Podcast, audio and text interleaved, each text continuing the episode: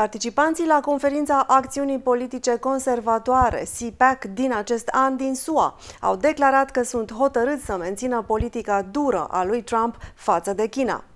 Contracararea ideologiei socialiste și comuniste în America, lupta împotriva a ceea ce este cunoscut drept anularea culturii și Big Tech sunt principalele puncte pe care conferința CPAC din acest an le-a vizat. Presa chineză a raportat duminică moartea unui celebru chirurg chinez de transplant. Se suspectează că acesta s-a sinucis aruncându-se de la unul din etajele clădirii spitalului unde lucra.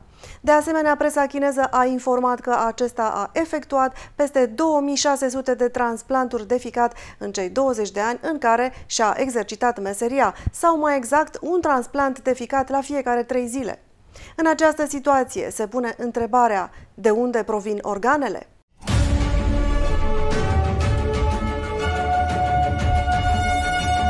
Bună ziua și bine ați venit la NTD România! Sunt Diana Jiga. Dacă vă plac videoclipurile noastre, nu uitați să dați like și subscribe și să le partajați cu prietenii și membrii familiei dumneavoastră. Vă mulțumim!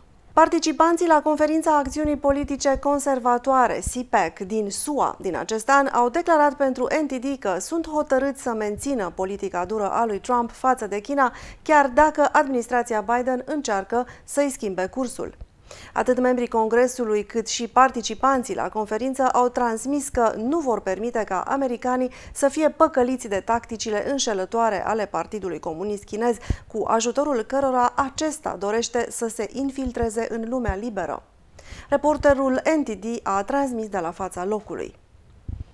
Conferința anuală a acțiunii politice conservatoare din acest an s-a axat în principal pe lupta împotriva anulării culturii și Big Tech, dar s-a pus un accent puternic și pe contracararea ideologiei socialiste și comuniste, cu precădere pentru America.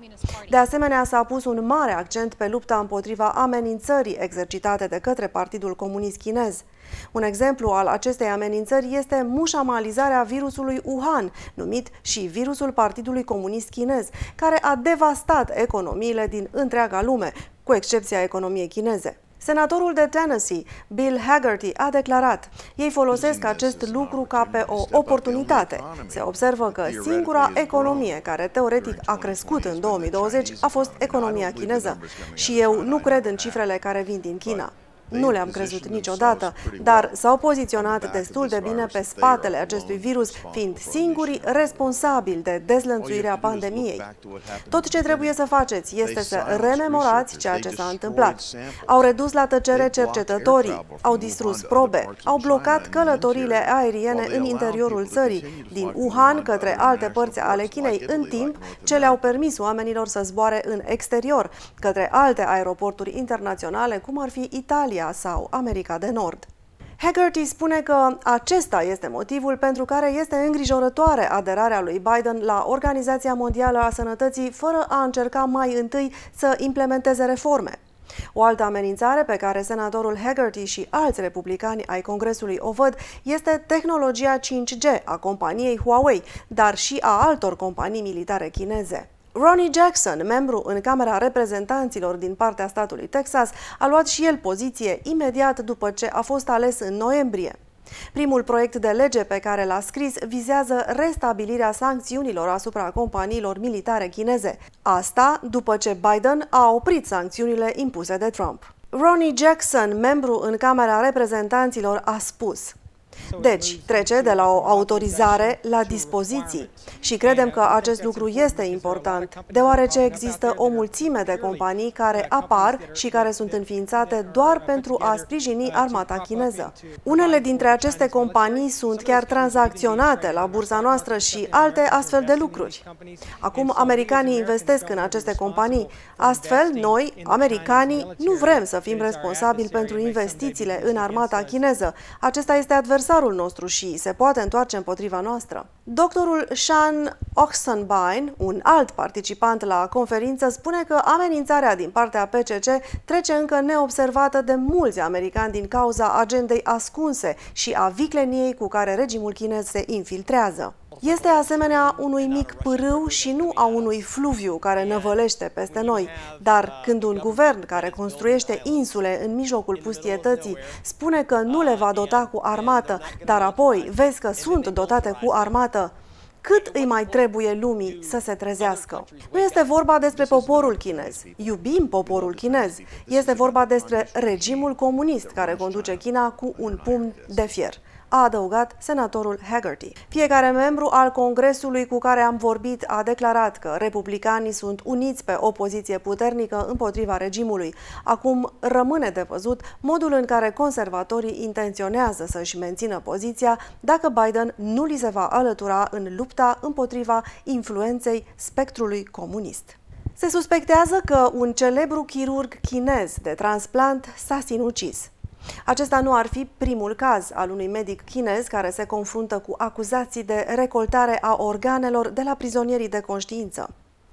Moartea unui celebru chirurg chinez de transplant face vâlvă. Presa chineză a raportat duminică moartea doctorului Jiang Yunjin, în vârstă de 57 de ani. Se suspectează că acesta s-a sinucis aruncându-se de la unul dintre etajele clădirii spitalului unde lucra. Dar spitalul a refuzat să confirme cauza morții sale. Mass media chineză l-a considerat pe acest chirurg drept o figură eroică și a informat că el a efectuat peste 2600 de transplanturi de ficat în cei 20 de ani în care și-a exercitat meseria. Unii internauți chinezi îi deplâng moartea, dar alții ridică întrebări. Un internaut a făcut un mic calcul din care rezultă că chirurgul a efectuat peste 130 de transplanturi în fiecare an sau un transplant de ficat la fiecare 3 zile. În această situație se pune întrebarea de unde provin organele?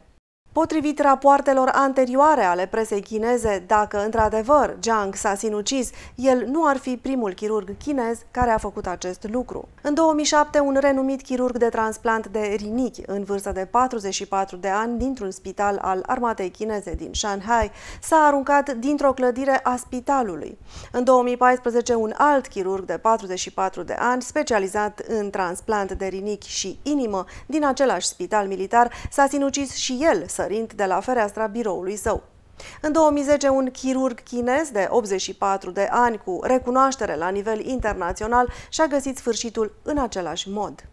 Chirurgul lucra pentru un spital militar din Nanjing. Academia Chineză de Științe a raportat că până în anul 2004, într-o perioadă de 10 ani, echipa sa efectuase peste 1000 de transplanturi de rinichi, iar lista continuă. Deși mass media chineză a considerat stresul legat de muncă drept motivul pentru care s-au sinucis medicii, există un alt lucru pe care toți chirurgii menționați îl au în comun. Toți sunt investigați de forumuri de drepturile omului din vest. Investigația are loc datorită acuzațiilor de implicare a regimului chinez în recoltare forțată de organe de la prizonieri de conștiință. În 2019, un tribunal independent a concluzionat că Partidul Comunist Chinez sau PCC este vinovat de recoltarea forțată de organe de la dizidenți politici și minorități religioase. Printre acestea se află practicanții ai școlii de meditație Falun Gong și posibil uiguri, tibetani și creștini. Tribunalul era format din experți internaționali în domeniul juridic și medical, condus de Sir Geoffrey Nice, care a condus și Tribunalul Penal Internațional pentru fosta Iugoslavie. Noi, membrii tribunalului, suntem siguri, în mod unanim și fără motive de îndoială, că în China recoltarea forțată de organe de la prizonierii de conștiință a fost practicată pentru o perioadă substanțială de timp, implicând un număr foarte mare de victime, a declarat Sir Geoffrey Nice.